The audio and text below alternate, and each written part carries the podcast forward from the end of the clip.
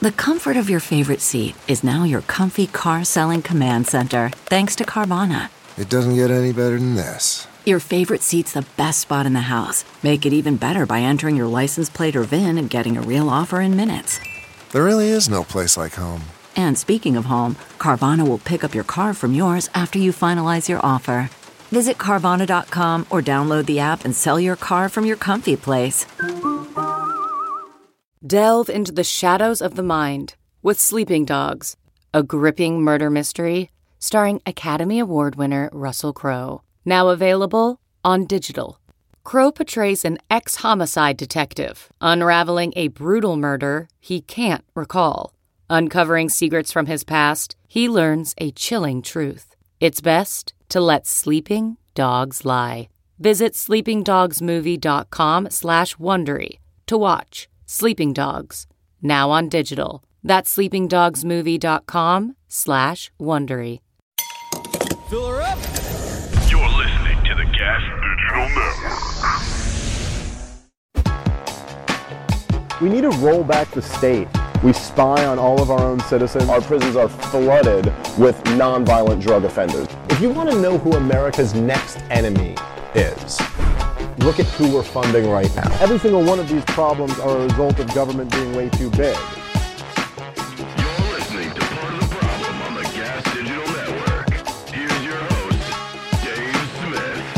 What's up, everybody? Welcome to a brand new episode of Part of the Problem. I'm very excited for today's episode. We have joining the podcast once again one of the brightest young minds in the liberty movement, Keith Knight. You guys know him, of course, from his work at the Libertarian Institute. He is the author of the Voluntarist Handbook and most recently, the author of Domestic Imperialism Nine Reasons I Left Progressivism. What's up, Keith? How are you, sir?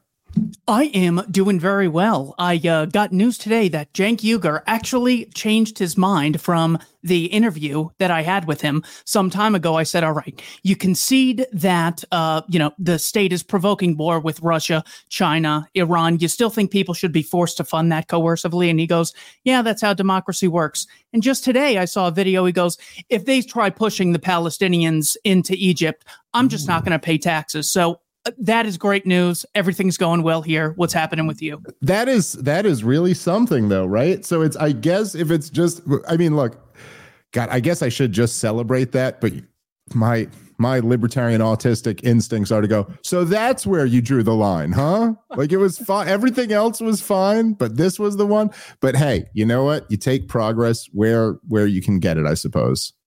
Always, brother, always. And we got Javier Milei too. Uh, but there's so much to be optimistic about. So, okay, so I just recorded earlier today um an episode where I uh I responded to Krystal Ball who had a uh long uh monologue uh criticizing Javier Milei's speech at the WA, uh, WEF in uh in Davos there.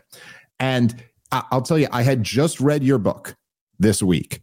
And there was something about just having read your book and talking about this um, uh, progressive leftist Krystal Ball, who I actually do like. Like, not somebody I hate, like somebody who, look, she's had in on her show in the last month, she's had Scott Horton and Darryl Cooper and Norman Finkelstein, and she's been really good on this conflict in Israel. So I, it's not like I, but she was talking about his economics, and it's just like so frustrating, and it just brings me back. It, I don't know why I've just been thinking about this since reading your book and getting ready to do this episode and doing that episode, where it does bring me back because much like you, I kind of came from the left and there is something that I think a lot of libertarians experience where you start off as kind of a left wing person and then you be, come in contact with Misesian, Rothbardian economics and and you know theoretical arguments and you're like, oh, this is so great. I can go back and share this with all these left wingers. And then there's something just very frustrating about the ones who just won't accept this that you're like, but wait, you're wrong. You're wrong and you know it. And so, anyway, I will say, uh, I don't want to rant too long before I let you talk about this, but I get asked all the time Like I, I constantly get people asking me, "Hey, if someone's interested in libertarianism, what's a book they could read? What's like your introductory, uh, your inter, introductory book or something like that?" And I'll, I'll, uh, you know, I always have like several answers, like Anatomy of the State and War, Peace, in the State. But I will tell you that this, this is the book you just wrote is really great, particularly if you're coming at it from the left side of things. It's a great primer on why you should start considering libertarianism. And so i put this right up there domestic imperialism. If some if you're coming at it from the progressive point of view if you have a progressive or a left-wing friend or family member or something like that who's at least willing to like read something it's not a very daunting read. You made it a very easy kind of digestible thing. And and it really hits on just a few key issues that i think are are gonna for people who read it are gonna be a thorn in their side that will gnaw at them for a while and they'll go, yeah, that was a good point. Well, and if even if they're not willing to spend the money, Libertarian Institute has a uh, free PDF right on the website, so anyone can uh, can get this. The premise is that the relationship between governments and their domestic population, the domestic population is technically the group that the government is at war with, but has fully surrendered and waved right. the white flag. So if you look at all of the wars that are going on, really, they're just waiting for the domestic population of those areas to surrender so they could usher in peace, stability, and install a very friendly regime. So if anyone is against the concept of imperialism, whether it's coming from Washington, D.C., or Phoenix, or Britain, or Australia. There's no reason that they should advocate anything like a government the size we have now, let alone uh, any state in general. But it really gets to the core when the progressive is advocating the criminalization of capitalist acts between consenting adults, because their whole thing is empowering the individual and we need to empower the masses. So their uh, vision of how this looks is once every four years, the person gets a one in like 10 million vote. Allegedly, the votes are counted. And it necessarily criminalizes tons of jobs through occupational licensing, often has a state which requires you to fund it coercively through taxation. A lot of states, even ones they like, uh, whether it's Zelensky or um, Benjamin Netanyahu in some cases, uh, will have military conscription. So, so things that actually make a difference in your life, they want to put tons of barriers in from actually empowering individuals. Whereas something is totally abstract, which no one has any incentive to get informed in. You could spend thousands of hours just trying to understand agricultural subsidies. And at the end of the day, you get a one in 10 million vote. And by the time like 3% of the votes are counted, they're already calling it a victory for one side. So that's my message to Krystal Ball, who I love just as much as you do, that if you really want to empower people, decriminalize all economic activity between consenting adults. Yeah, I couldn't agree more. And then on on top of that, I mean, it's not even just that like they'll uh they'll, you know, whatever say you have in in these elections, but even if you vote for the guy and let's say democracy works perfectly and you vote for the guy who says the thing that you want, they could just lie. They could just lie and then just not do it, which we they see could all end the time. Up, they could end up not closing Guantanamo Bay. Imagine, and, imagine yeah. that. Yeah, unbelievable. I uh, have a citation in here from, I want to say, the Washington Times uh, research along with uh, The Intercept that Barack Obama's drone program in a five month period where they uh, got access to the documents killed nine, uh, nine out of every 10 people killed were not the intended target. And of course, to be the intended target, they do something like play six degrees from Osama bin Laden. So right. even intended target usually just means uh, military age male, 16 or older. Now, anyone who advocates anything uh, that relates to giving this state more money and more power is kind of akin to saying, well, you know, uh, the, the Ku Klux Klan does some bad things, but uh, overall, if we give them more money and more power, they right. will do good things. And the Klan has like 5,000 deaths in its history. The government does that constantly, and it's absolutely far worse. So Thank you for being against forced cotton picking 150 years ago. Very brave. but when it comes to the mass murdering psychopaths today, the Lindsey Grahams of the world, who end up taking the power that the progressives proudly give the state, it unfortunately just runs completely dry when they're so passionate against Jim Crow, but want this mass murdering government to have more money and more regulatory powers.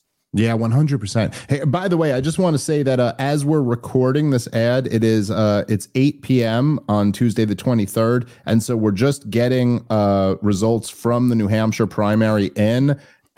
Uh, as of right now, Donald Trump is doing very well. Um, and so anyway, we'll talk about this. Oh, you know what? Here, listen, I want to talk about your your book a whole bunch more, but it was just announced Donald Trump was called the winner with 18% rec- uh, reporting. He's up by about 10% on Nikki Haley right now. 54.3 for Donald Trump, 44.7 for Nikki Haley. Nothing for anybody else, basically. So anyway, I want to get right back uh, into this book, but it does. And I will say, I was talking to Brian about this before. I've been a political junkie for many years now. I never exactly understand the science of when they call these things versus like sometimes it gets called at 3%, sometimes it's 78%, and one guy's got a big lead, but they still don't call it. But it does look like Donald Trump has been called um the victor. Anyway let's talk about the book a little bit more and then then me and you will talk about politics uh, a little bit in this presidential election because i do think uh, I, I always value your opinion on that. But anyway back to what you were saying it is this is one of the you know most kind of important insights into the what, what you can really only describe as the religion of statism. Whereas, as you said, if it was the Ku Klux Klan or if it was any private business, like if you just found out that there was a um, a private business um, that was uh, like shoemakers, and they, you were like, yeah, they make really good shoes, and people need shoes, and I love that. And you found out that they had like kidnapped three women and were holding them in, you know, the attic and they had killed two people who were coming looking for these women. And but you were like you know they've been in business 15 years. It's only three women they've killed. I still think i should go and buy shoes from them because they're so good at making shoes. Like everybody else would just be like that's insane.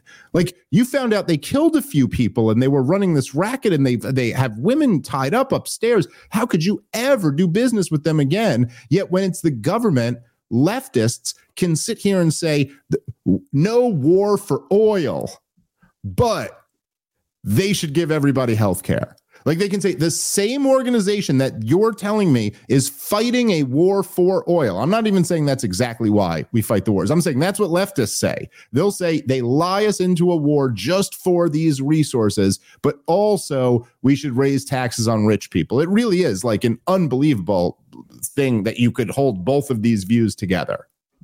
And there is sort of uh, what I guess you could call, I don't know, the healthcare to destruction of Yemen pipeline, where they can justify giving the state all this money and all this power for all these great things. Yet it's the same state that claims the right to coercively fund operations, which you are opposed to, the right to print money. This makes all these wars and mass murder campaigns more likely to happen. The right to conscript. They have compulsory education laws, which more or less indoctrinate the civilian population into justifying the state's atrocities.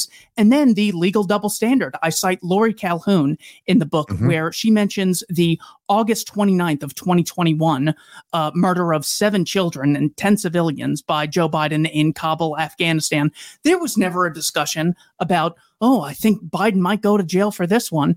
Anytime there is a shortcoming that occurs in the private sector, might have to completely abolish capitalism. State constantly commits atrocities. Well, there's an election coming up, and oh, Nikki Haley's running. Oh, I, I, I guess she's Yeah. allowed to run.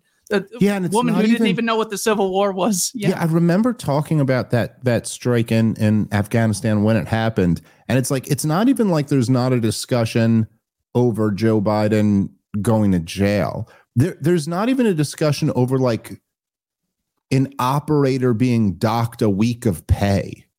Like there's just nothing, and no one's even talking about that. Like, does anybody get? Any, I mean, literally, and I know obviously this is from a different time that my kids would never be involved in this, but I remember, you know, uh, I, I talked to my my mother-in-law and my father-in-law. They both went to Catholic school when they were kids, and they would get like hit over the wrist with rulers for like not writing cursive perfectly. And yet, when these people just murder babies, there's nothing. There's not even a discussion of anything. Like not. There's not any. You don't get suspended without pay. You don't get a pay decrease. You don't appear in front of like a hearing. Nothing. It's just a they go whoopsie, and that's that. Yeah, And and, that's and that's why having uh, any free market approach is so vitally important because you, you're always going to have bad people who do evil things.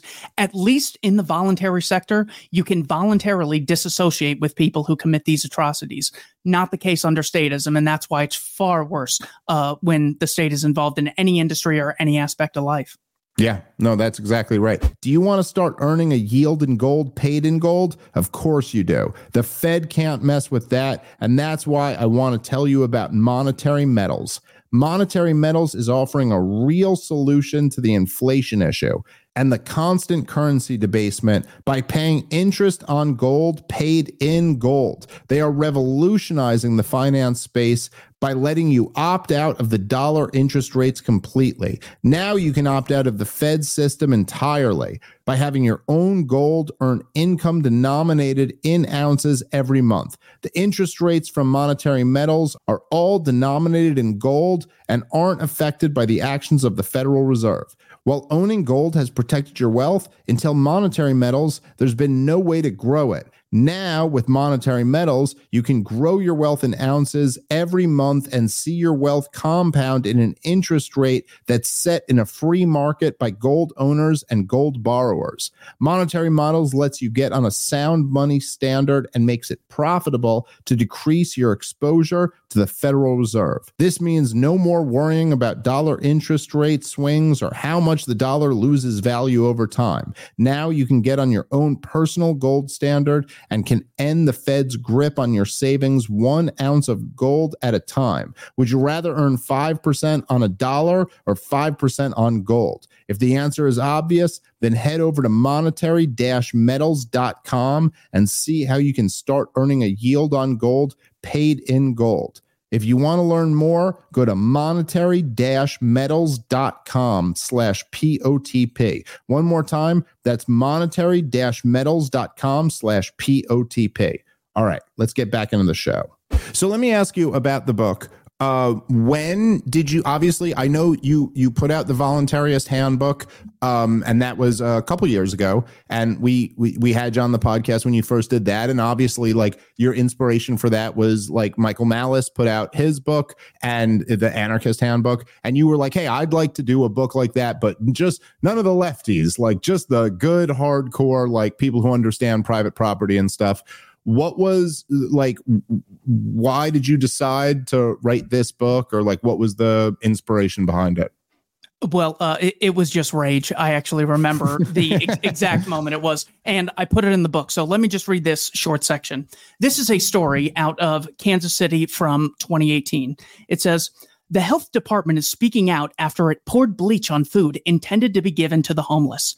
Nellie McCool, who helps run Free Hot Soup Kansas City, has been helping the homeless for years until Sunday.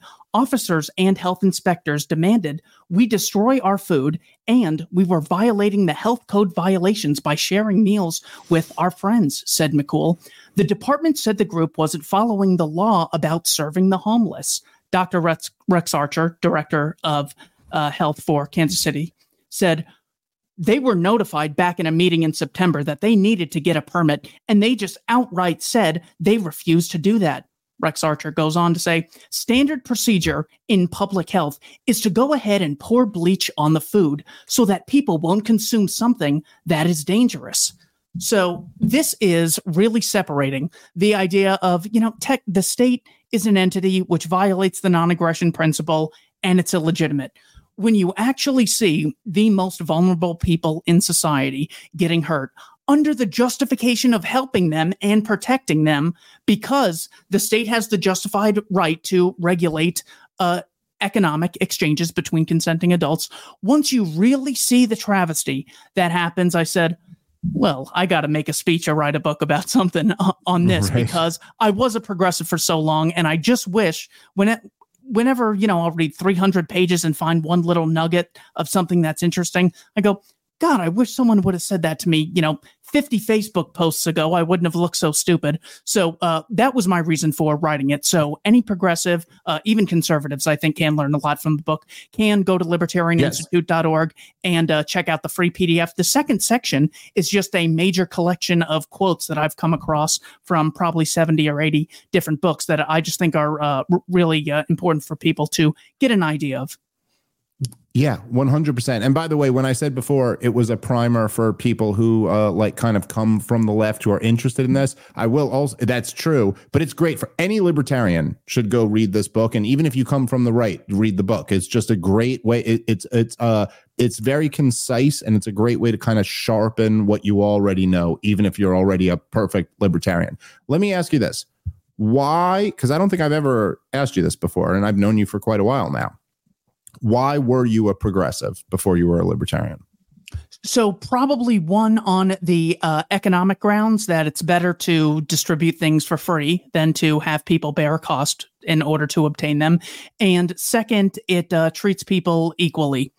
So I thought, all right. On, yes, no, I understand on, you know better now, but I'm saying at the time, this was your mindset on the first account, uh, things are better when they're free. The progressive immediately sees that if you say, don't complain about military spending, it's free. The government pays for it. Of course, they say, well, that's scarce. Those are scarce resources allocated, both dollars and amounts of steel, copper, aluminum, allocated away from peaceful activities to much more violent activities. So immediately we see that the military is not free. And for something like healthcare or schooling to be free, that would necessarily mean all the nurses, all the doctors, all the teachers don't get any pay. All the construction workers who construct those buildings are just doing it out of the kindness of their heart, which is totally fine. But that's never what they're advocating. What they mean by free is first, the state gets to confiscate 30% of your income, threaten to cage you if you don't chip in, and then they'll provide a very, very low quality service and then never thank you for ever paying taxes.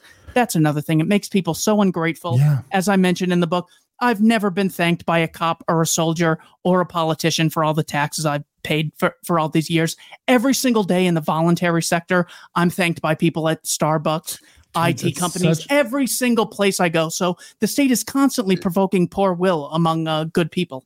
Dude, there was those were two. This is why I love talking to you, Keith, because and and this is why everybody should go like follow Keith and follow all of his stuff because you are so good, you're so sound with the libertarian philosophy that even though I live in this world and I've been doing this forever and I'm one of the guys who's like known for being great at this, you literally just hit two things that were so great that I literally I don't think I've thought of exactly the way you put them. But first of all, it's like, yeah, the, well, how, the, how are the cops in the military always asking us to thank them for their service? And yet none of them ever say, hey, thanks for paying my salary. Yeah. Hey, thanks.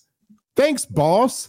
Thanks for paying my salary. Because none of them even think of it like that. It's like you don't even have a choice. They just assume it's theirs. Like it's not, hey, thanks for paying my salary and thanks for giving me better benefits and pension than any of you guys in the working class ever have.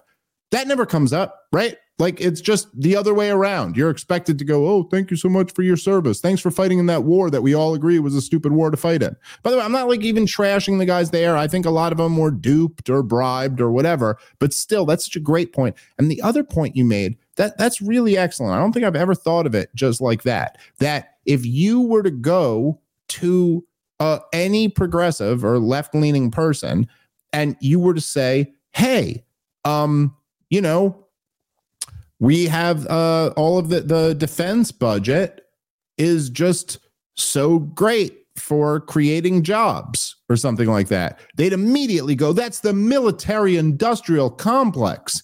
And that's not, that doesn't make any sense. But at the same time, I literally was just when Krystal Ball was criticizing Javier Milei, one of the things she said was he's laying off workers.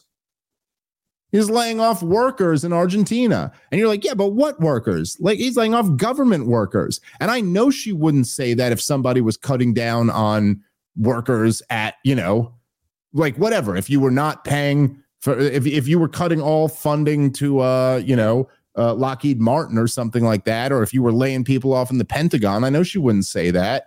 But it's only it is this weird disconnect for them where uh, the, you totally get the argument. Because i've thought this a lot where there's this weird disconnect with progressives where like if you say it's like they do understand economics when it suits their interests.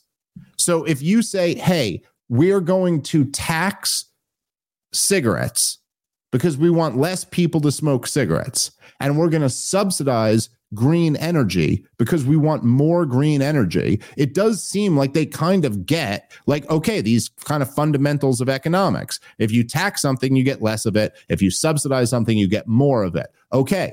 But then at the same time, you go, hey, you know, we're taxing work and subsidizing unemployment might these economic laws still follow, you know, to these things? And then it's like there's just this mental block, like, no, that can't possibly be right. But it's it, but obviously, if you accept it in one area, you have to accept it in another. Yeah, I think uh, Adam Smith's insight into the universal application of self interest is important because right. the progressive will easily see this company is in it for themselves. And it's probably true the company is just thinking about their interests. So are the employees, so are the workers. And when those people, if any of them, get a job at the NSA, the CIA, or the Federal Reserve, they don't totally switch and start thinking about the masses who they couldn't even comprehend the wants of millions of masses, even if they were the nicest people on the planet. So when the libertarian comes in with this understanding that humans are self interested, then you move to which sort of social system do we want to harmonize individual self interest with the greater good?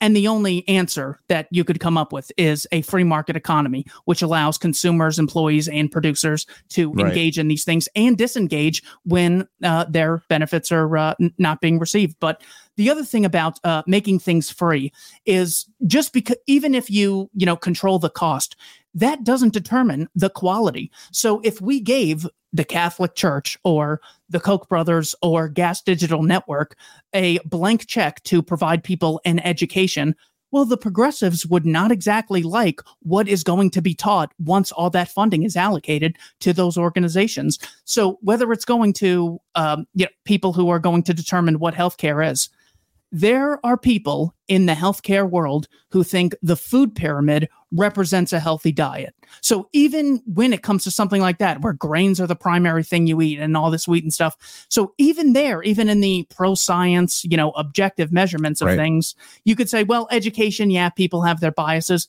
Well, healthcare, the same exact thing occurs as I'm sure you read Tom Woods' new book. There was no correlation between states that severely locked down and states which didn't have lockdowns. So anytime you're allocating funds toward a group, you're making them much more powerful and giving them a bigger say in society than you otherwise would. You could clearly see this if we said we should give the Catholic Church a trillion dollars and then forgive all Catholic student loans. You'd say, well, that's just an easy psychotic power grab from the Catholic Church so they could make people think the way they want to. The same exact thing applies with the state. So free is a lie. Yeah, no, exactly. And you know what's so funny about it is that if you imagined so so our point often will be that the difference between say the state and a corporation is what what libertarians care about. We'd say, well, the difference is that one initiates violence and the other doesn't, right? So uh, now we might say if a if a corporation is in bed with the state, that they're in bed with an organization uh, an organization that's initiating violence. But leave that aside.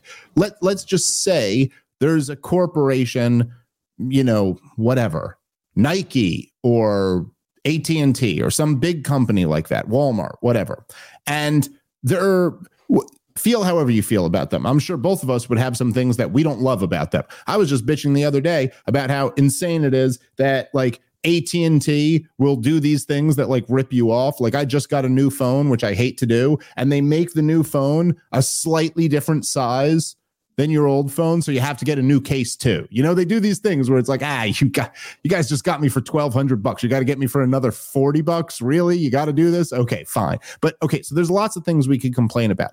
But if the government let's say was a corporation meaning like they uh they they didn't you weren't forced to pay your taxes or whatever and you weren't you know they, they didn't have the power of a government but they were just a company the size of the government so this is a company now that spends over six trillion dollars a year and has uh you know uh, educates like has the vast majority of education and all these other things. Leftists would hate them. Like if they, it's almost like if you took away the worst part of them, which is that they force you to be a part of it, that you no leftist could ever defend them possibly where you go hey do you support the biggest corporation ever that educates more you know is, is in control of more education is in control of more healthcare if it was just a private company doing the same thing they do but minus the worst part of what they are there'd be no leftist who could defend them. Yet somehow, because they have this power to initiate violence, they do. It's really wild. And even so, if you have major corporations, the last thing you'd want is a state that has the power to tax and yep. a central bank, which those corporations have every incentive to co opt. It's generally referred to as regulatory capture. But even in the voluntary sector, we see major companies like Kodak, Blockbuster, Sears, MySpace was the biggest thing in the world when I was in middle school. Yeah. They go out of business because consumers, you know, find value in other things. So it's not like, well, the rich just stay richer. I Dude, the examples, from- by the way, the ex- I know you're a little bit younger than me, but so like Blockbuster or being your example or whatever. But dude, like you mentioned Kodak for dude, when I was a kid, Kodak was the name in film, and they were the biggest thing in cameras. And they made a, a decision when the digital cameras came out. They were like, we're not going to go to digital. Our thing is film and that's our area and we're not moving into this new thing we're going to stick with where we're and they went from being the biggest player to being irrelevant and there were that was i, I mean i remember living through tower records you know like these record stores i you know i i remember Sam Goody. Through, yeah. yeah, so many of these things. And by the way, do you know just a note on Blockbuster that Netflix offered to sell to Blockbuster multiple times, and Blockbuster turned them down. Every time they went, dude, what you're sending CD, you're sending DVDs in the mail. People can come get their DVDs right here from us at the store. We don't need to buy you. It was even when you're the most powerful in the market if you don't anticipate the next thing that's going to serve customers better, you can go from being the most powerful to being out of business. Can you? How amazing would that be if there was any force like that within the government? Where you go, oh, if you're John McCain and you're wrong about everything constantly, you will be fired. Nope, just doesn't exist in the public sector. Not only that, he's loved by members of both parties yep. now. In yep. 2008, he was the terrible racist who wouldn't give us our first black president, and now he's loved by both sides, uh, uh, of course. And notice how, in order, the incentive structure within getting rich in government versus getting rich in the voluntary sector in the free market. Well, we have tons of examples. Kodak is one. George Eastman didn't invent the phone, but he made the phone uh, not the phone, the camera. Uh, right. Uh, he didn't invent this, but he made this much more uh, efficient in the production process, which lowered the cost and gave access to millions of people who never would have ever had access to a camera. John D. Rockefeller did this with access to oil.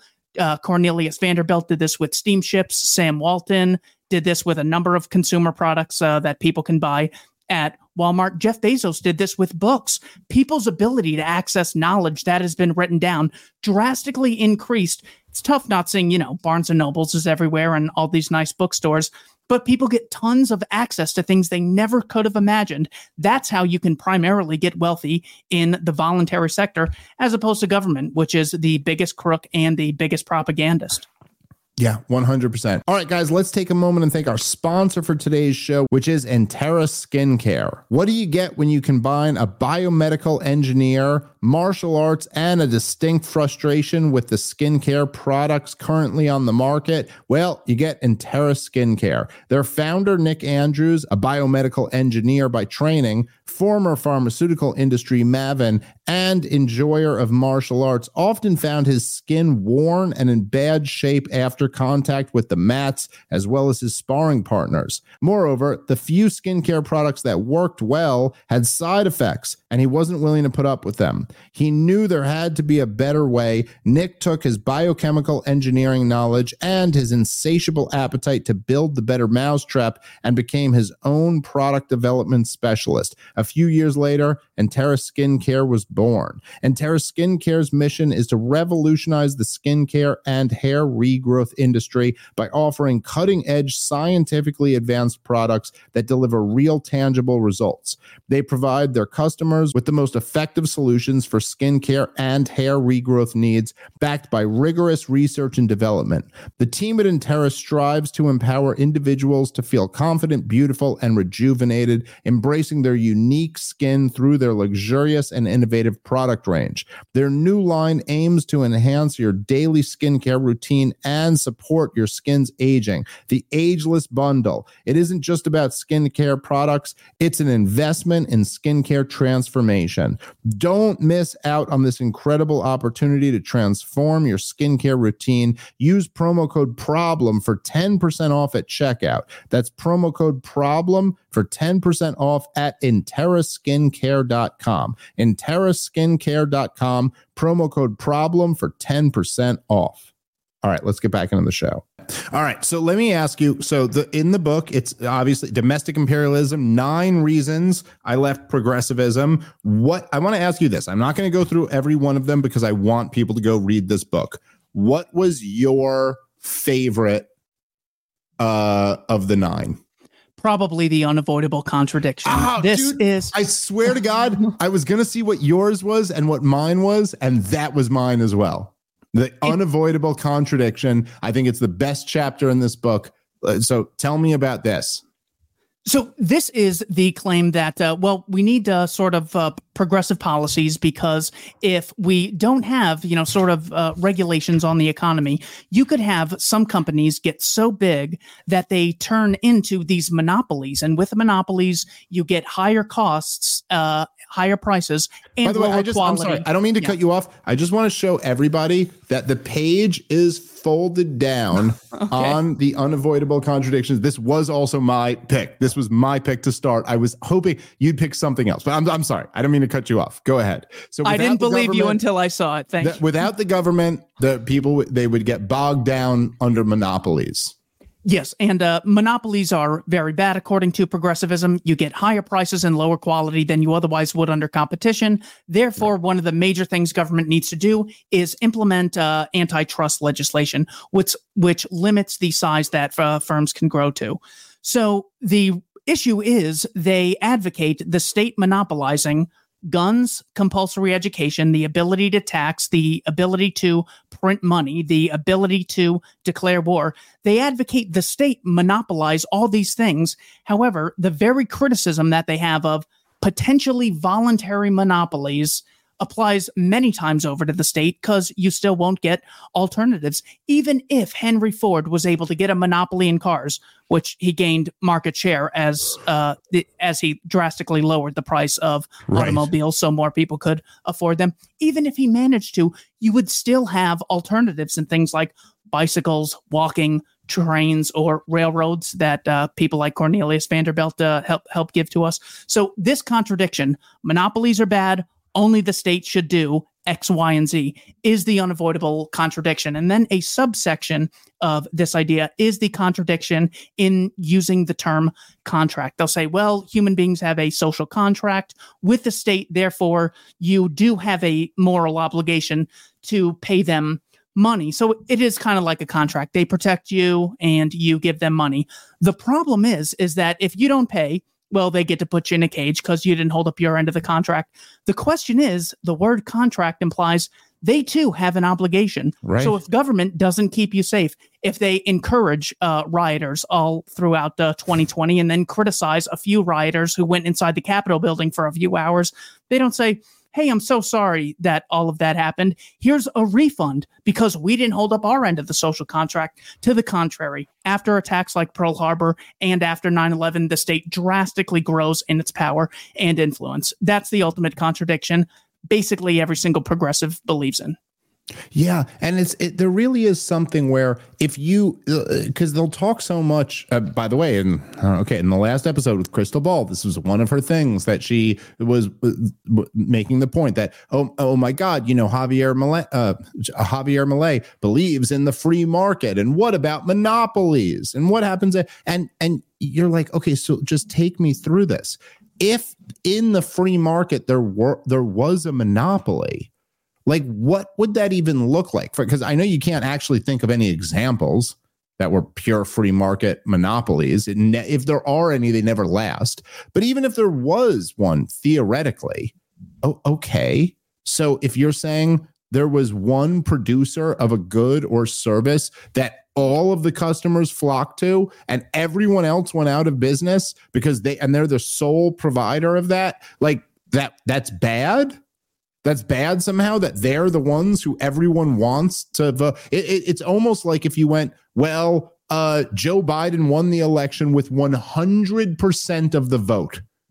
And that's bad because he's you know he has a monopoly now on the you're like i don't know. It, it seems like he's doing such a good job that everyone supported him. But there are certain situations where i could think of that would be a true free market monopoly. And the first one that comes to mind is if you invent something new and bring it to market.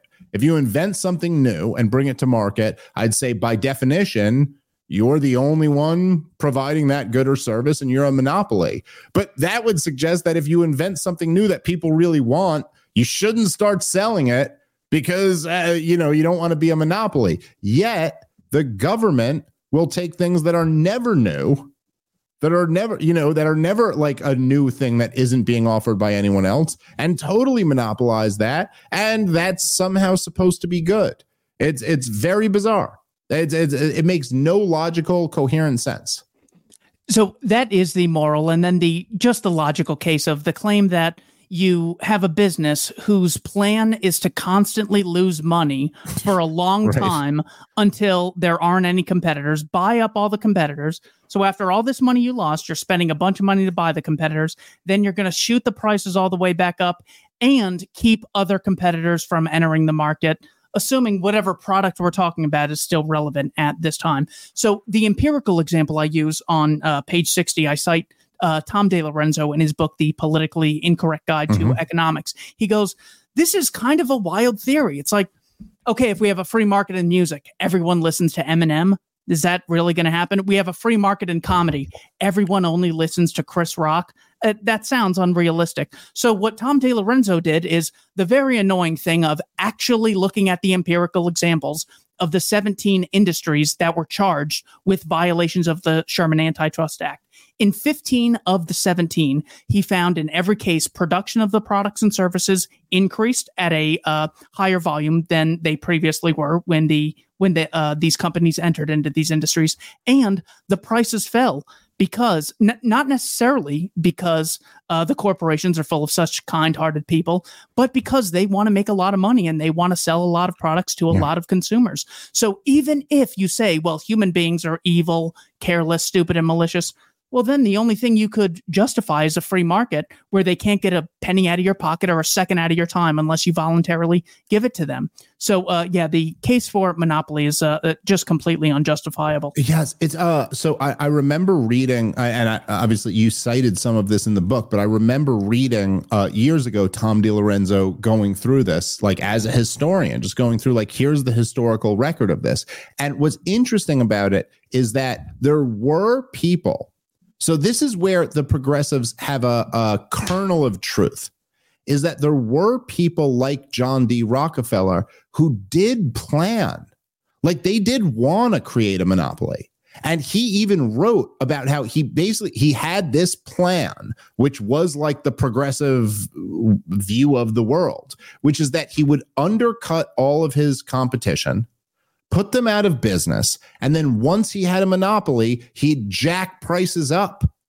and therefore you just have to pay those prices because he has a monopoly now. And this was on oil refining, uh, oil refineries with Standard Oil was his big first monopoly that he was attempting to gain.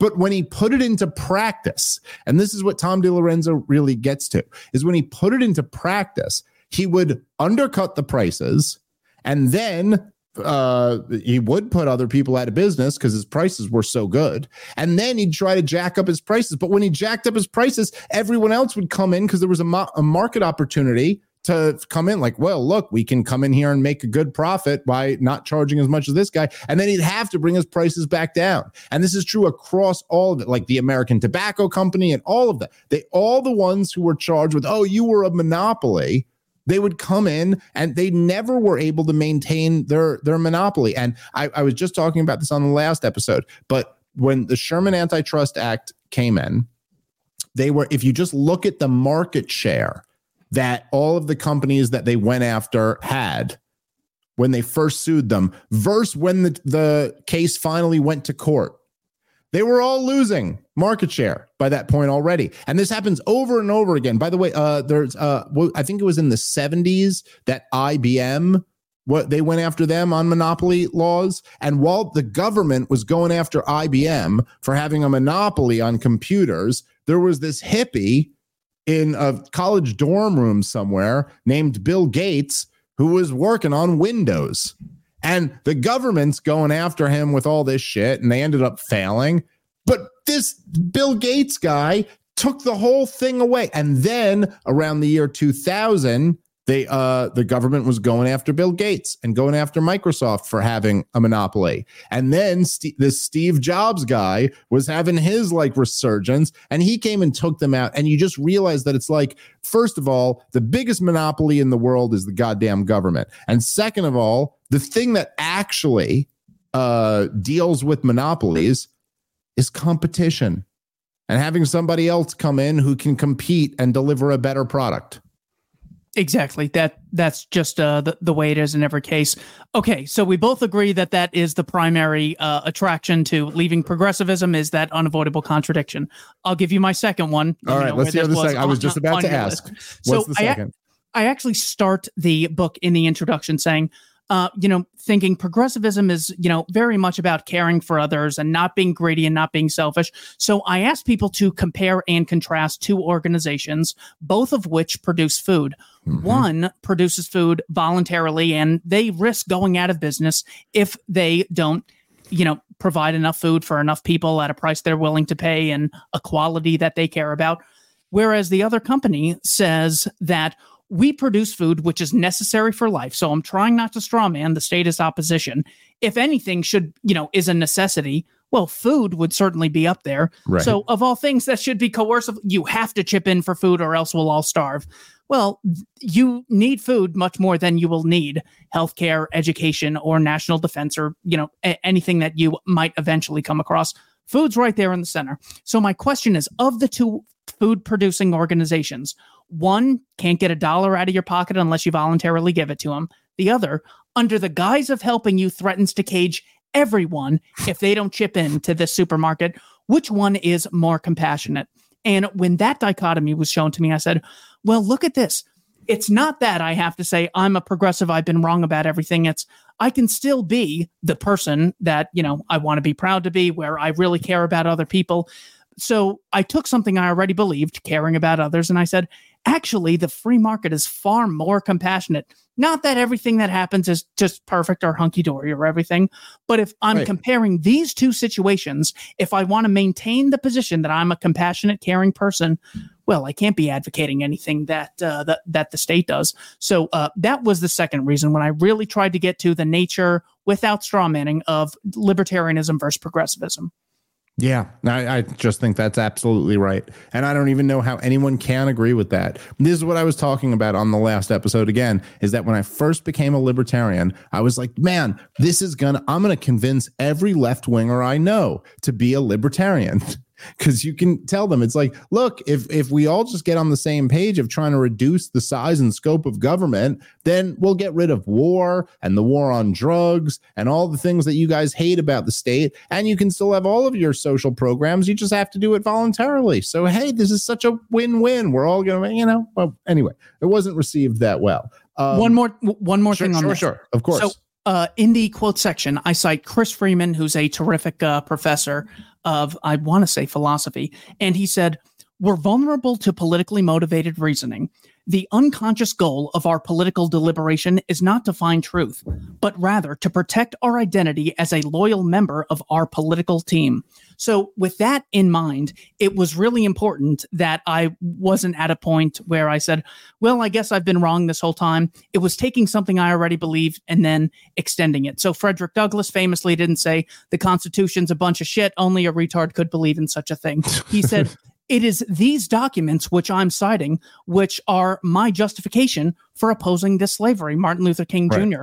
Uh, Right. famously had his "Somewhere I Read" speech, where he does the same thing. What you essentially do in this uh, situation is, instead of being antagonistic, you give uh, the opposition a golden bridge to retreat across, so to speak. So once you realize, how did I not convince all the leftists when I just gave them bulletproof arguments? It's much more about protecting their identity. Same with conservatives and same with us for all the things that I'm sure we're wrong about. So uh, when it comes to really putting forth an image that we can be proud of, I certainly think people like you know Tom Woods and Javier Milei are uh, great examples that people can passionately get behind, and it doesn't necessarily threaten uh, previous ideas that they've held uh, when you frame them in such a way as uh, you usually do. Well, th- yeah, thanks. And I think you do a great job at it too. The, you know, one I remember one of the moments where so I've I've done a bunch of shows with uh Jimmy Dore.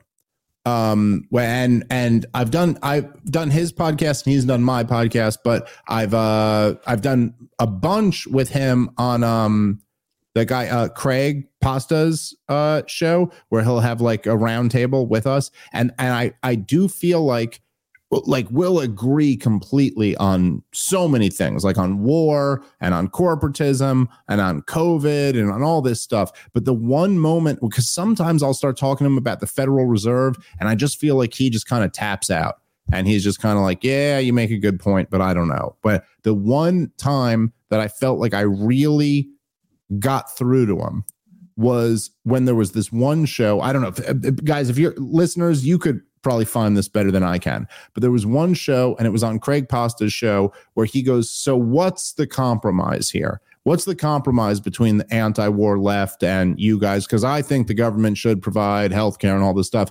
And I was like, How about it can't be the federal government? How about it's got to be your local states? Because this federal government is just too goddamn corrupt.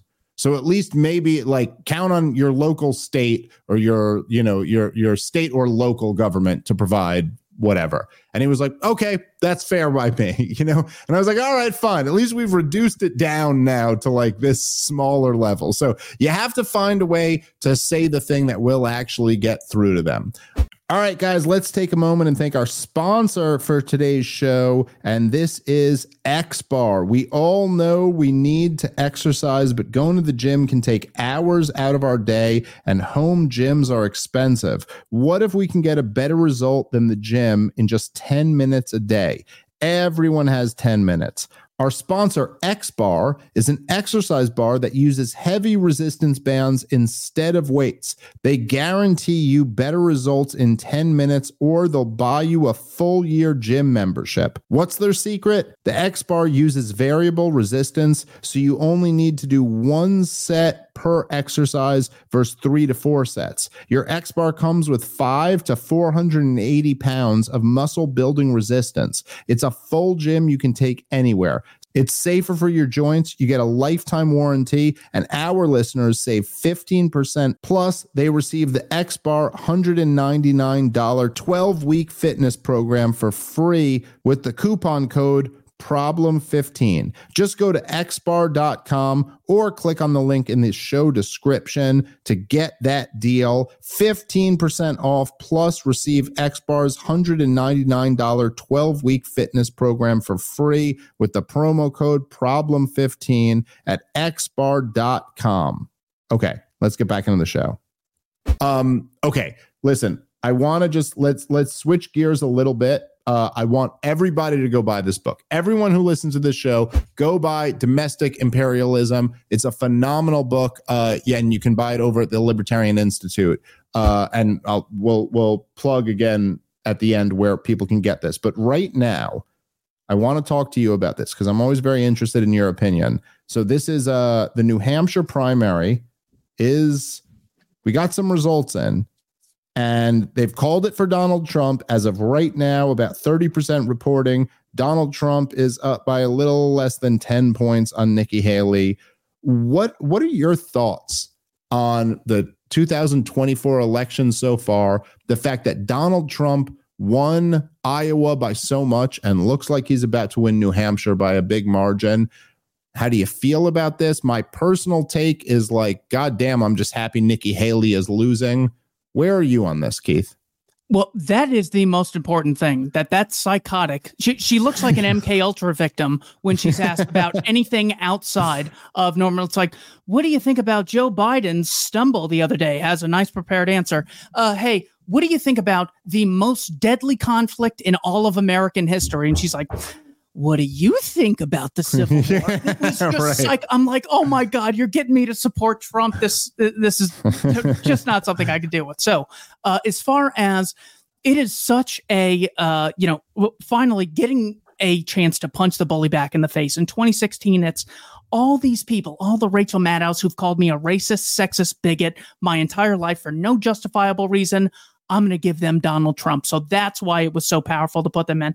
And then after they raid his, you know, Mar-a-Lago house, after they claimed January 6th was some insurrection where the only person that died was the unarmed white woman who got shot by the black officer, still never going to, you know, have that trial.